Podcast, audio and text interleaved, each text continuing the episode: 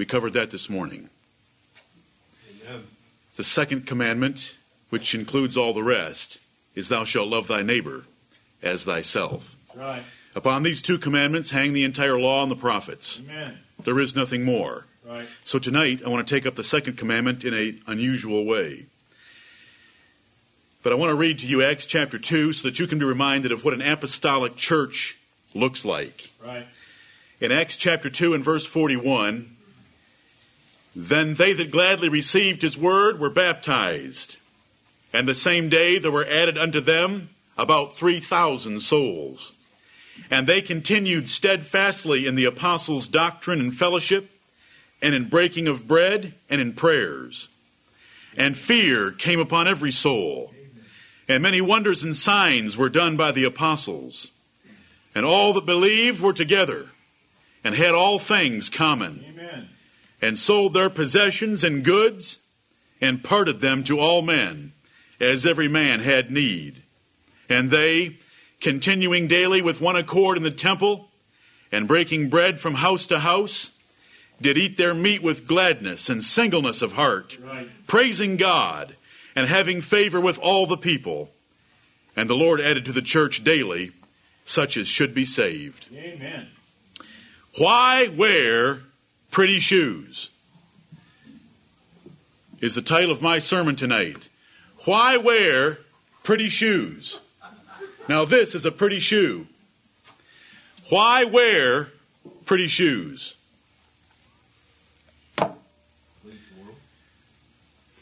This is a test of genuine Christianity. If we want apostolic Christianity in this church, we will understand the question, why wear pretty shoes? Mm-hmm. And this is, you may think that's trade. It isn't trade, it's to get your attention. We've already been here 45 minutes. It's hot and stuffy to me. And now I have your attention a little bit better than I did before. I wish that Acts 2:41 through 47 would get it completely. And I hope that it did. Amen. But why wear pretty shoes? If you want a project for your life, I'm going to give you one tonight. A project that counts. A project that God looks at. A project that you can benefit others. And a project by which you will benefit yourself. This that we just read was a description of a true apostolic New Testament church. Notice their unity, their love of one another, and their willingness to give up whatever they had to share with the rest of the group because they loved and cared about the others that made up that church. Amen. God makes differences. Yeah. First point God makes differences. Differences in genetics. Are we all genetically different in here? Amen. Even my children are significantly genetically different. Each of you has a little book that God wrote in that book exactly how tall you would be, how wide you would be, and everything else about how you would be. Right. It's called your DNA. And it's a book that God wrote about you. It's in Psalm 139. David acknowledges that all of his members were written in that book before he had ever been formed. Right. We all differ in the training that we've received training from parents, training from other sources, the opportunities, the knowledge, the circumstances that God has brought into our lives make us individually very different from each other. We have differences because of these things in looks, in smarts, in temperament, in personality, in strength, in speed, in analysis, in speech, in hearing, in understanding, right on down the list. Significant differences in the 50 members that make up this assembly. God made those differences. The Bible's very clear about that. We should be thankful, content, and receive those that were made differently. Amen. Look at, you're close by, 1 Corinthians 4 7. Isaiah 45 might even be better, but let's go to 1 Corinthians 4 7. In Isaiah 45, that's where the Lord describes himself as a potter and we're the clay. Right. And he makes us in different ways, and it's not our place to ask him why we were made differently. Right. It's our place to be thankful that he made us. Amen. 1 Corinthians 4 7, for who maketh thee to differ from another? Does anyone know the answer to that rhetorical question? God. God does. For who maketh thee to differ from another? And what hast thou that thou didst not receive? Amen. You didn't earn it, get it, God gave it to you. Right. Now, if thou didst receive it, why dost thou glory as if thou hadst not received it, but you earned it? Why is there any glorying in the things that you have? Because what you have, what I have, God gave us. We didn't earn them or deserve them. They're from God. Therefore, God should get all the glory, and He's the one that made us all to differ. We all do differ. That was my first point. We just want to recognize that it's from the Lord. Now look at Proverbs chapter 14 and verse 20. To natural men, this creates a problem. There is an automatic, carnal, ungodly, wicked, natural reaction to the differences among men, and that is that men flock and gravitate toward those that are more blessed than others and ignore those that are less blessed. Proverbs 14 and verse 20. And I want to tell you the Lord can love the less blessed more than the most blessed. And do you know what his general rule is? To love the less blessed more than the most blessed. And do you know what the great classic example in the Bible is? The rich man and Lazarus. Amen. And which would you rather be? Who would you rather be? The rich man faring sumptuously at his table every day, or Lazarus having his sores licked by the dogs? That's an easy decision, I hope. Amen. In Proverbs chapter 14, verse 20, it says, The poor is hated even of his own neighbor, but the rich hath many friends. Now that's a proverb. Now, is that how we're supposed to act, or is that a description of how natural men, ungodly, without the Spirit of God, do act? If you, thank you. A violation of this took place seven years ago that not everyone was able to catch on to. There were verses used from the book of Proverbs that are descriptive in nature and are not teaching us anything. They are descriptive of natural men. Right. Because where the Spirit of God is, it's very different conduct. But right here, the poor is hated even of his own neighbor, but the rich hath many friends. That's as true as the law of gravity. Men gravitate toward the money because they want to know what they can get out of it. Instead of gravitating, gravitating toward the poor because the poor are going to need rather than be able to give. Right. Now, that is a sin, and that is sin nature. It's simply being described by Solomon. Not all the Proverbs are instructive as to how we should act, they're instructive as to how the world acts. Right. We're to be different. Amen. First point, God makes differences among men. Second point, God puts those differences together in the church. Look at 1 Corinthians chapter 12. 1 Corinthians 12. Lord help me. You are the great master designer, and you have built all churches of the Lord Jesus Christ for your own honor and glory. Amen. You've put every single member into them that is there, Right. and you've done so with this church. Right. Bless me, O Lord, to lead these people to see this truly and clearly, and that they might be convicted in their souls and their hearts for the work that that leaves us and the pleasure that that leaves us in serving one another. Right. For Jesus Christ's sake and his honor and glory. Amen. Amen. In Acts chapter 2, we read, And the Lord added to the church daily such as should be saved. So who adds members to a church? The Lord does. The Lord makes that difference. Every member in a church was placed there by God. If there is someone in this congregation of 50 people, and I guarantee there is, if you say there isn't, you're lying to me. Or you don't know the church well enough. If there is someone who really irritates you in this church, that person was put there by God because he loves you. That's right. Amen. I, I love this subject Amen. because he's going to perfect you. That's right. He's going to perfect you. If he just put filled this church with people that you loved and got along with, it wouldn't perfect you at all. You would totally relax and be looking for what you could get out of everyone else who is just like you. Instead, the Lord's got a little job for you and me. If there's someone in here who really needs a lot from you and it takes a lot to get along with them and takes a lot to help them, God put them here Right. because He loves you.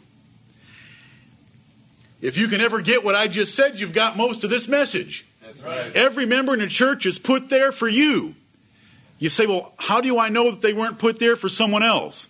Because each of you is responsible for the other 49. Right. I'm responsible for the other 49, and God has arranged those 49 to extract from me how much I love Him. Amen. Because if I love the Lord Jesus Christ enough and sincerely, and I'm taught apostolically, I've got 49 projects. Right. And you've got 49 projects. Amen. And that is to love one another. And He made us all different. So we're going to run into some differences that we don't like. Differences that we wouldn't choose.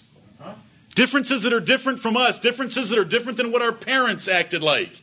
Differences that are that grate on the nerves. But those should be of, in, of little consequence to us. Right. Because if the person loves the Lord Jesus Christ, that means they're a son or a daughter of God. And if they're a son or daughter of God, they're a brother or sister of you. And therefore you love them in the Lord and you want to serve them, help them. And why do we wear pretty shoes? Each flock of sheep has rams, lambs, ewes, and the sick, feeble, and deformed. Every flock of sheep. There's never been a shepherd that had a perfect flock of sheep where they all look like identical, you know, twins. Well, they may have one of those one of these days with all of their playing around with genetics, but we're not going to worry about that. So far, every sheep that's born has a book written by God, and there's differences. They're sick, they're feeble, they're deformed, Right. they're rams, they're lambs, and in the church we've got rams, and we've got lambs, we've got little ewe sheep. You're sheep too, but I didn't mean it that way. I meant EWE. It's a law of God that there will always be such in a congregation to take care of. Right. Now, I want to read to you one of the most masterful pieces of English literature that's ever been put together to make it plain to us why you ought to wear pretty shoes. 1 Corinthians chapter 12, beginning at verse 12. For as the body is one, and hath many members, and all the members of that one body, being many, are one body, so also is Christ. Now, all of the words except the last four are referring to your physical body. And I'm going to lead you through a number of verses here. Just please follow with me and understand that God puts all these differences together in the church. Right. There's lots of differences. For as the body is one, I've got one body, you've got one body. We're talking about physical bodies right now. But those bodies have different members. We've got ears, we've got eyes, we've got a nose, a mouth, a tongue, hands, arms, elbows, feet, legs. We've got lots of different members, but they're all connected and working together very efficiently as one body. Many members, one body. That's all that that verse means, but he also says, so also is Christ. Right. And that is the body of Christ. Mm-hmm. For, by one Spirit are we all baptized into one body. All 50 of us have been, by the Spirit of God, placed into one body, which is called the Church of Greenville. Whether we be Jews or Gentiles, see, the Lord doesn't care. Jews or Gentiles, Northerners or Southerners, whether we be bond or free, Right. we've been all made to drink into one Spirit. Amen. 1 Corinthians 12 13. We are all participating in one spirit. Now, all the members of my body, they're participating in one spirit. Right. It's my spirit. It's the spirit that animates, directs, controls, and guides all the members of this body. Now, the, the church, so is Jesus Christ, there's one spirit that is directing, animating, and guiding and directing all of the members that make up this body because we're all participating in that one spirit. We're very much like a body. Amen. For the body is not one member, but many. This is a key verse because it's going to explain the next few. Amen. The body is not one member, but many. Many churches you'll go into and you'll find that there's one member, and the whole church acts like that member's the body. Right. And often it's the pastor. But that is not the case. Right. We are 50 members, brethren. I'm a servant of the church, not the head of the church. The head of the church is the Lord Jesus Christ. Amen. Amen. There's 50 members. For the body is not one member, but many. Right. There is not one member that can be looked upon as the body. There is not one representative great man here that can be looked upon as the Church of Greenville. Right. That's what that verse is teaching. Now, as we draw from that, we have two different perspectives. we have the perspective of those who feel less than the rest. So they ask some questions. Then we have those who feel that they're better than the rest, and they ask some questions. But neither of them are the body. The body is many members. So let's follow the questions from those that think they're less than the rest. Verse 15 If the foot shall say, Because I am not the hand, I am not of the body, is it therefore not of the body? Nope. No, it is not of the body. It is part of the body, even if it be a foot and it's not a hand. But a foot sometimes might. Listen, my feet are covered, and there's good reason why. Why wear pretty shoes? Come on. You're going to understand that before you go home. My hands, well, you might think they need something. Maybe you want me to start wearing gloves. But usually, God made hands to be attractive enough that we don't cover them. In any society, never, in the history of the world, except Eskimos in winter, do you cover your hands. They're left exposed because God makes them more attractive. How many of you want to say your feet look better than your hands? That's why we have our feet covered. Why wear pretty shoes? if the foot shall say to the if the foot shall say to itself, if the foot thinks, well, I'm not a hand, I'm not as useful, I'm not as out in front of the congregation as much, I'm not as exposed as much, I'm not part I'm really not part of the body. Uh-huh. And listen to this. Right. These are real thoughts Yep. directed by the Spirit of God that church members have from time to time. I'm not like some of the other members. Am I of the body? You bet you are. Right. And if the ear shall say, Because I am not the eye, I am not of the body, is it therefore not of the body? No, it is part of the body. But I want you to remember that God the Holy Spirit put two verses in here telling us that there are certain members in every congregation of saints that feel less than the rest. You all ought to have grieving hearts right now. Right. If the whole body were an eye, now remember what the ear just said in verse 16. Because I'm not an eye, I'm not as important. I don't even know if I'm part of the body. But the ear is part of the body.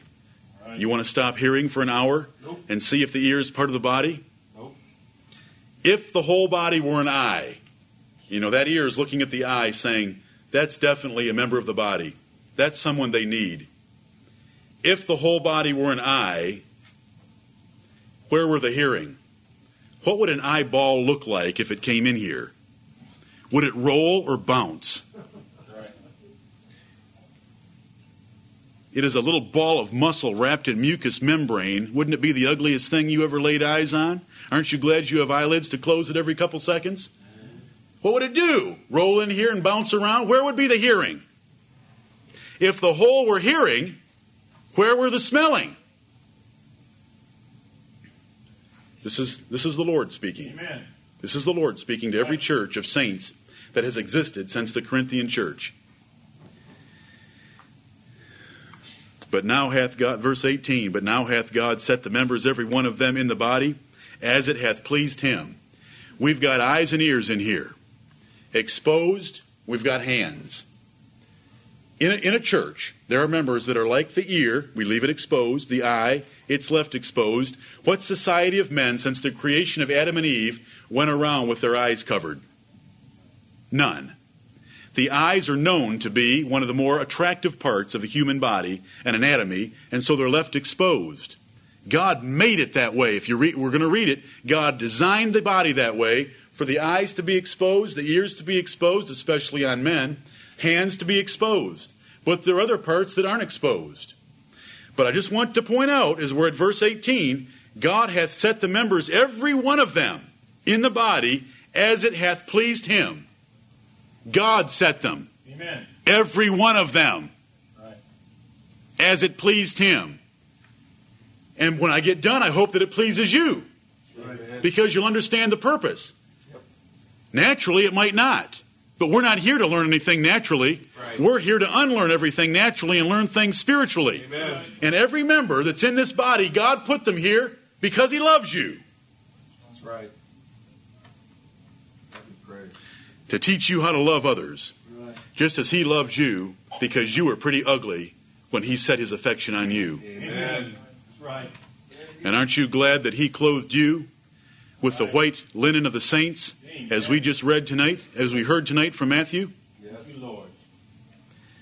Verse 19. And if they were all one member, where were the body? Pick any member you want out of the church or out of the physical body. If you made a body that in that member by itself, what kind of a body would it be? Totally dysfunctional, unable to, to go on, unable to exist, unable to survive, unable to accomplish anything. Right. Although, what do those who think they are better than the rest think? Just think what this church could be if there were more of me? What if the eye said that? Just think what this church just just think what this body could be if more of the members became eyes. Don't we call that a cyclops or some other deformity of nature where you've got more eyes than you should? It's a deformity. But now are they many members, yet one body. Verse 20. Verse 21. Now here we're, we're switching perspectives. The first perspective was those, was those that feel less than the rest.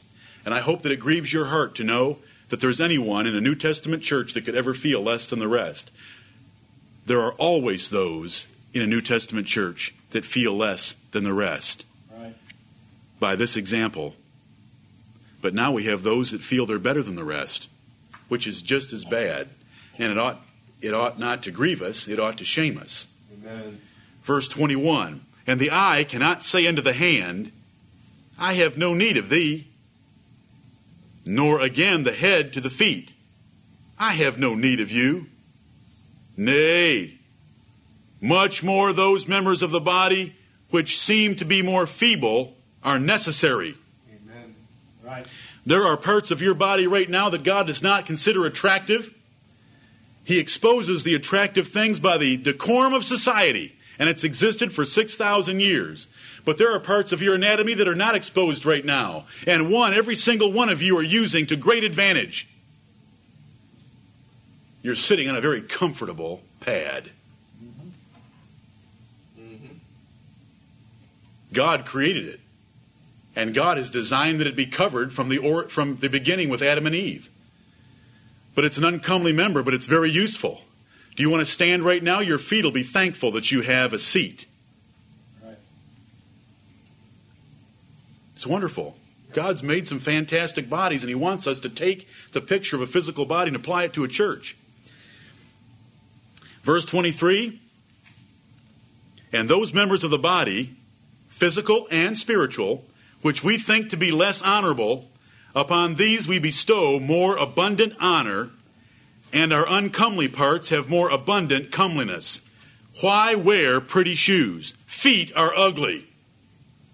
That's been known since Adam and Eve. They looked down and said, Wow, let's start wearing shoes. Someone will come along and say, No, you wear shoes simply to protect the soles of your feet from the ground. That isn't true. An outfit, an outfit is not complete until a woman has a nice pair of shoes that match it. And today, where there's so much excess money in our society, those women go and get their, what's it called? Come on, spring out with the word that starts with P pedicures. Wow. They go get their pedicures, they paint their toenails, and what care they put into hose and socks. And so do we, and it's all not just for comfort. I mean, no one comes in here with a nice suit on and a pair of work boots. Now, the work boots protect your feet better. With steel toes, they protect your feet better than a pair of dress shoes, and sometimes they can be more comfortable because there's more cushion built into them. But if you come in here in a suit, guess what you've got on? A nice pair of shoes, and the Lord knows all of that because it has always been true. Right. Our uncomely parts, we give more attention to them so that they can appear more comely, so that over. this is pit. I don't mean you to look up here that way. I mean for you to think about yourself as to how you appear. It's the overall impression of an outfit. There are parts of the body that God leaves exposed, always has in clothing, all nations. And there are other parts we cover up to add to their comeliness, so that overall there is an impression and an appearance that is pleasant, comfortable, beautiful to look at, efficient, orderly, complete, attractive. Amen. So should be the church of Jesus Christ. Amen. Verse 24 For our comely parts have no need. Your eyes and ears and face have little need of help with clothing and attention. But God hath tempered the body together, having given more abundant honor to that part which lacked. This is the body physical and the body spiritual. That there should be no schism in the body. What is schism in the body? It is partiality and cliques. It is class distinctions in the church of Jesus Christ. Right. There are none. Amen. A schism is a division or a rift in a congregation, and there are not to be any in the body of Jesus Christ. But that the members should have the same care one for another. Verse 25 and then verse 26. And whether one member suffer, all the members suffer with it. Or one member be honored, all the members rejoice with it. Now ye are the body of Christ, and members in particular. He takes that whole 15 verse passage and summarizes it down saying, You are a body, you are the body of Christ, and members in particular. Are you conscious of your uncomely members, and are you applying more abundant comeliness to them? Do you give them more abundant honor? That there be no schism in the body, no class distinction, no distinction of any type, but that all members be treated equally. And how do we accomplish that? But by the members that can hear this message giving abundant honor to those parts that lack. Right. Point two was God puts the differences together in the church. And we just looked at that in this lengthy passage. The third point we want to look at is that we're to recognize those differences. We are to be perceptive enough that we can see differences. Romans 14. Him that is weak in the faith. Wow. That must mean we're supposed to be able to recognize those that are weak in the faith. Him that is weak in the faith receive ye, but not to doubtful disputations. And that weakness in the faith has to do with eating things offered eating things offered to idols and actually matters of liberty involving idols. But there is an observation that there are weaker brethren in the church recognizing that difference that God made. Based on training, knowledge, or whatever, grace of God, they are still weak in that particular point. We are to recognize it. That, these are just examples. Look at Romans 15. Romans 15. We're looking at Bible verses showing us that God expects us to recognize the differences in a body. Romans 15:1 says, "We then that are strong ought to bear the infirmities of the weak." You should be able to recognize whether you're a strong member, and if you are, you don't say, "I have no need of the weak member." Right. but you are to bear the infirmities of the weak member. And if the weak member is bearing his proportionate share of his load, and you're bearing the rest of it, guess what?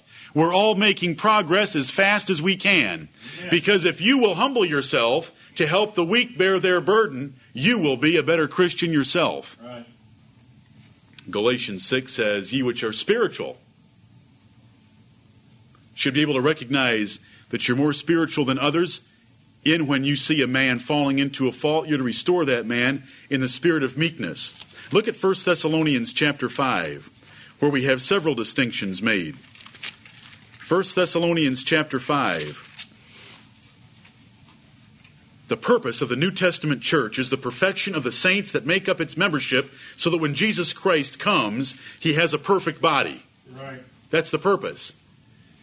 It's not just ministerial, it's congregational. We come together in a congregation to exhort one another and to provoke one another unto love and to good works for our mutual perfection before Jesus Christ. You can walk with God better by being part of a New Testament church where you apply yourself. Right. If you try to walk with God on your own, you only have one measure of the work of the Spirit of God. Because the Spirit of God also works through His churches. Didn't we just read that in 1 Corinthians 12 13? For by one Spirit are we all baptized into one body, and we've all been made to drink into one Spirit? Right. You miss that if you're not participating in an assembly. 1 Thessalonians 5:14. Now we exhort you, brethren, warn them that are unruly. You should be able to look around and sometimes, hopefully not often, in a good church, see unruly members. If you see unruly members, you're to recognize that difference and treat them accordingly. Warn them. Then you're to look around and you should be able to recognize feeble minded members. As some of our members get older, and I'm, this is not funny at all and it's not a joke, right. they will become more feeble minded. And what does the Bible say? Exhort the feeble minded to maintain the same level of strength that you have. No. It says to comfort the feeble minded. And we're going to have members sometimes, that's all you can do for them, is to comfort them. And there isn't a thing wrong with comforting the feeble minded. In fact, it's a commandment. Amen. And then it says, support the weak. You, you know, I read that and I look at it, and the Apache side of Jonathan Crosby comes out saying, shouldn't it say warn the weak? Shouldn't it say blast the weak? Shouldn't it say crush the weak? Shouldn't it say exclude the weak? That's a long time ago. I hate that side of me. Amen. I was there was a little too much emphasis put on that in my past and my ministerial training. I love this text now, and you know I go there often when I'm right. talking about the church, because right here, wise church members are to recognize the differences. There are unruly members, there are feeble minded members, and there's weak members, and you're to treat them differently. Some just need to be comforted, some just need to have some support, some need to be warned, but not all. We're to recognize the differences. Point number four we're to serve those differences. Look at this text right here. We'll stay right there. That is service. This is how we perfect one another. How does a feeble minded saint get perfected? Are we going to teach them some new great body of doctrine? A feeble. If our ex president, Ronald Reagan, was a member of this assembly, what would we do for him if he was a member of our assembly? We would comfort him.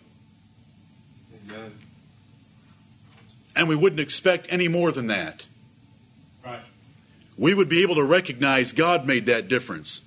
We wouldn't go around pretending that we're Eliphaz, Bildad, and Zophar, Job's miserable comforters, trying to tell him that he's obviously got sin in his life and needs to repent. We would comfort him.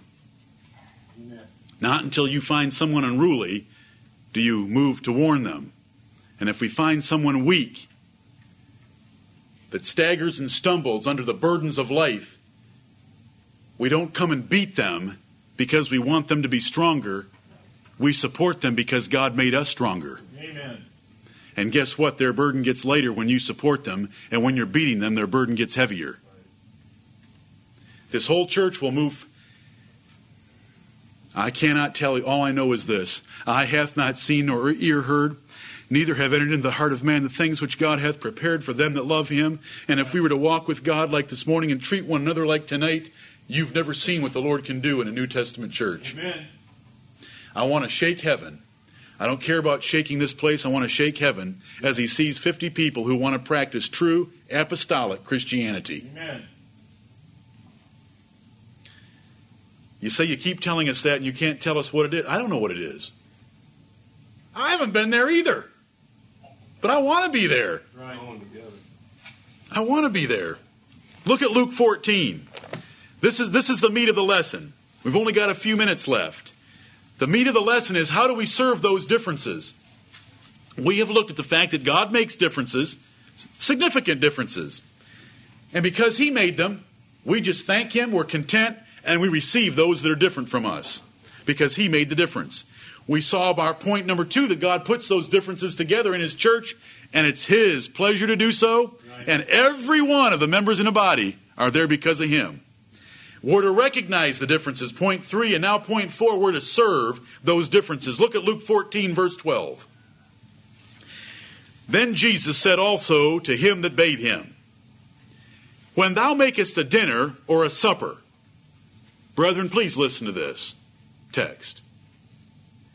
When thou makest a dinner or a supper, call not thy friends, nor thy brethren, neither thy kinsmen, nor thy rich neighbors, lest they also bid thee again, and a recompense be made thee.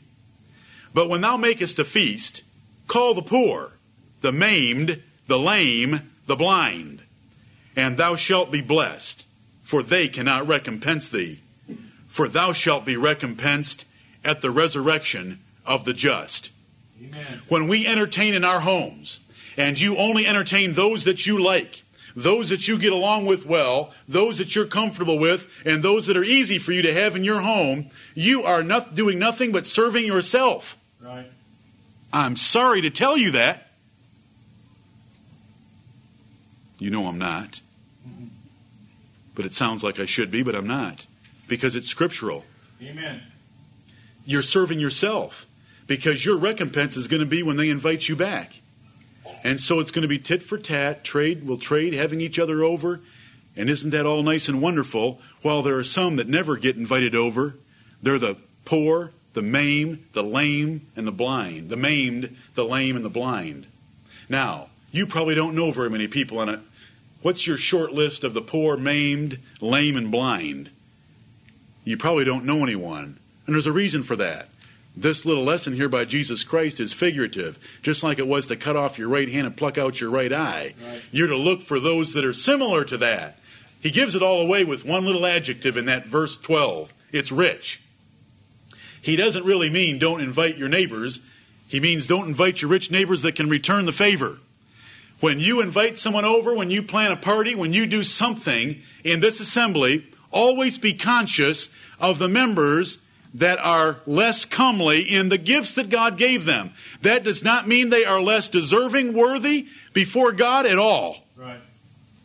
But look that we share the abundant honor that we give one another in this assembly to include the whole body of 50, which means that more abundant honor has to be given to those with less.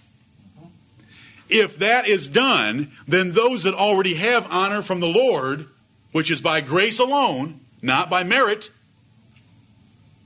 everyone is equal. And isn't that what we read in Acts chapter 2? Those that had possessions sold them, took the money, and distributed to every man as every man had need. There was one sitting at this table where they heard Jesus Christ explain this this is you will not learn this in business school. Right. You do not get ahead by networking with the poor, the maimed, the lame, and the blind. Can, can you imagine that being taught in some MBA program? But if you want to get ahead in the Lord's kingdom, listen, look at the next verse. I love reading context. There was someone sitting there that heard Jesus give this lesson. And when one of them that sat at meat with him heard these things, he said unto him, Blessed is he that shall eat bread in the kingdom of God. If a church were ever to act like that, what a blessed place it would be, Right. is what that man said.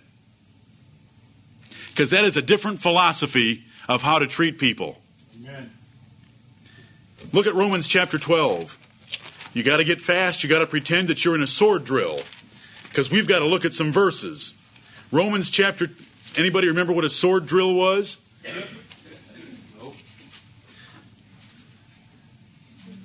Converted Catholics wouldn't. and that is not I don't mind. What is that's a sword drill is when we as children used to play a game to teach us how to use our Bibles. We'd hold our Bibles up, and some the, the leader would read off a Bible reference, and we'd repeat it to him to make sure we had the right one. Then we'd have a contest to see who could get to it first to read the verse back as a means of teaching us how to use our Bibles. Because this is called the sword of the Spirit, the sword drill. I, I love I love your simplicity. You have far less to unlearn. Amen. I, I, Amen. Romans 12, verse 16. Be of the same mind one toward another. Mind not high things, but condescend to men of low estate. Amen. Get down. I've taught this before. That middle sentence means get down. Condescend to men of low estate. Be not wise in your own conceits. Don't think that you're something when you're nothing, is another verse. that would apply very well here. When we're planning to show some charity in the assembly, we should show it to others. And when we show it to others, we should show it to those that are of low estate, that we can truly serve, that we can give more abundant honor to them and lift them up to where we're all on the same plane, that there be no schism in the body. If we have these grades of church membership, the inner clique, and then the outer lepers, that's a schism.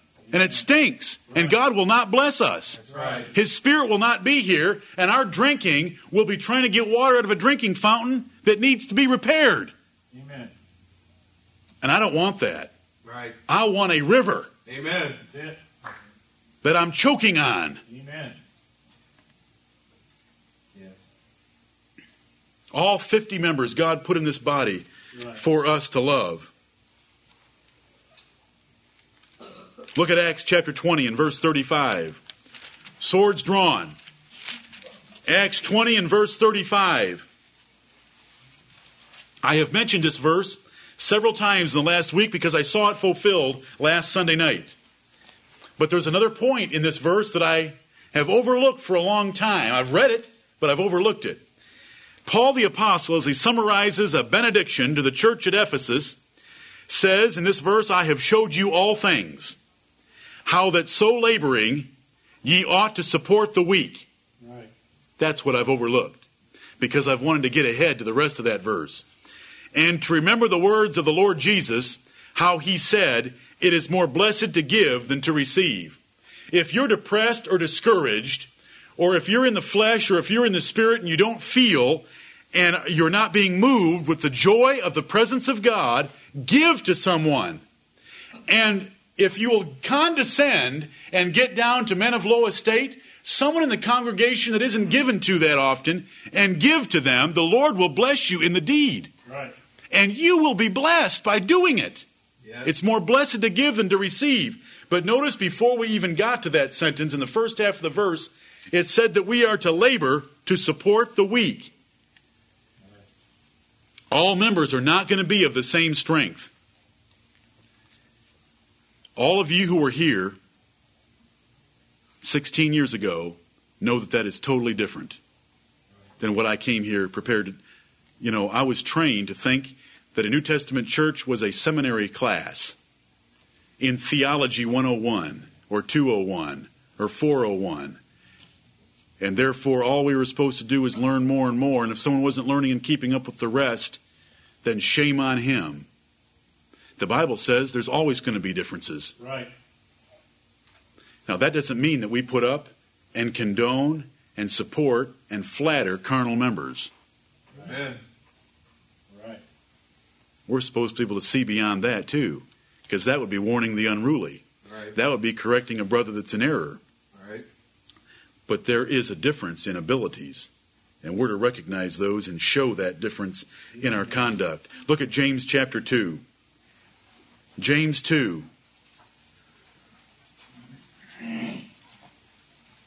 No schism in the body. There were schisms in the body before. Those schisms cost us. Amen. No class distinction, no distinction of any kind.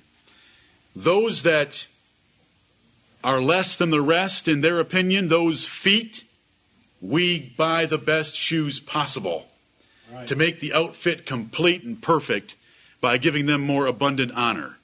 Amen. James 2, here's what we, James would say. I hope this morning you were impressed by James' boldness in his choice of words. Listen to this.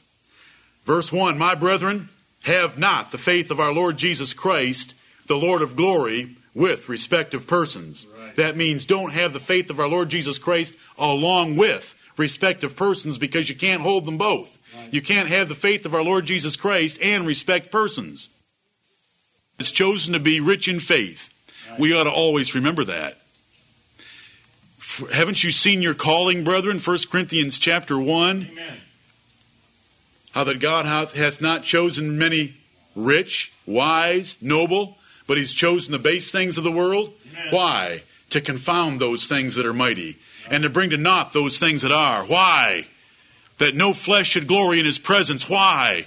So that him that glorieth, let him glory in the Lord. Amen. Jesus would say that loving your enemies is better than loving your friends. If you love your friends, you have your reward.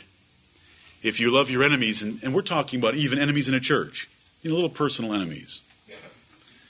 You haven't got along with them for a long time. Well, that's an enemy. What should you do about it? Go love them to death. Bury them with kindness. Get rid of that difference completely. Amen. Serve them. Love them. Cherish them. Give them more abundant honor. Jesus someday will take recognition of it. In Matthew chapter 25, when all men shall stand before him, he's going to divide us one from the other, sheep into, onto his right hand, goats to his left. And he's going to recognize when an act of charity was done toward one of the least of these thy brethren. Notice he didn't say, when you did it to one of my great apostles, or one of the eyes, or the ears, or the hands of a church, but when you did it to one of the least of these my brethren, you did it to me. I think that'll be pretty nice recognition. Amen. Luke 14 called that being recompensed at the resurrection of the just. I'll close with Ephesians chapter 4 and verse 16. My point tonight is why wear pretty shoes? We wear pretty shoes to complete an outfit so that the overall appearance of a body is very attractive. We give more abundant honor to the less comely members in a congregation so that the overall appearance of that body is of unity and great attractiveness for the worthy name of the Lord Jesus Christ by which that church is called. Amen. And so that when he comes and sees it, that whole body has been taken care of and served and loved as it should have been, with the more comely members giving of themselves to take care of the less comely members, always remembering that comely members are not so because they chose so, Right. they are so because God chose so, and he chose so you would serve the less comely members Amen. not to glory in yourself. If we were to all do that, Ephesians 4:16 says, "From whom the whole body, fitly joined together and compacted by that which every joint supplieth, according to the effectual working in the measure of every part, maketh increase of the body unto the edifying of itself in love." I know that's a long verse, but in that verse we have a statement that if a church were to love one another and serve one another as they should in Christian love, that body, by, by what every part contributes, can grow up into the perfection that the Lord Jesus Christ is looking for. May the Lord bless the preaching of His word tonight, that there be no cliques, friends, favorites, or partiality in this church. And I don't mean no friends, I mean friends at the expense of others. Right. That we all be friends and that we all be brethren on an equal plane with no schism for the glory of the Lord Jesus Christ. Amen. Please stand with me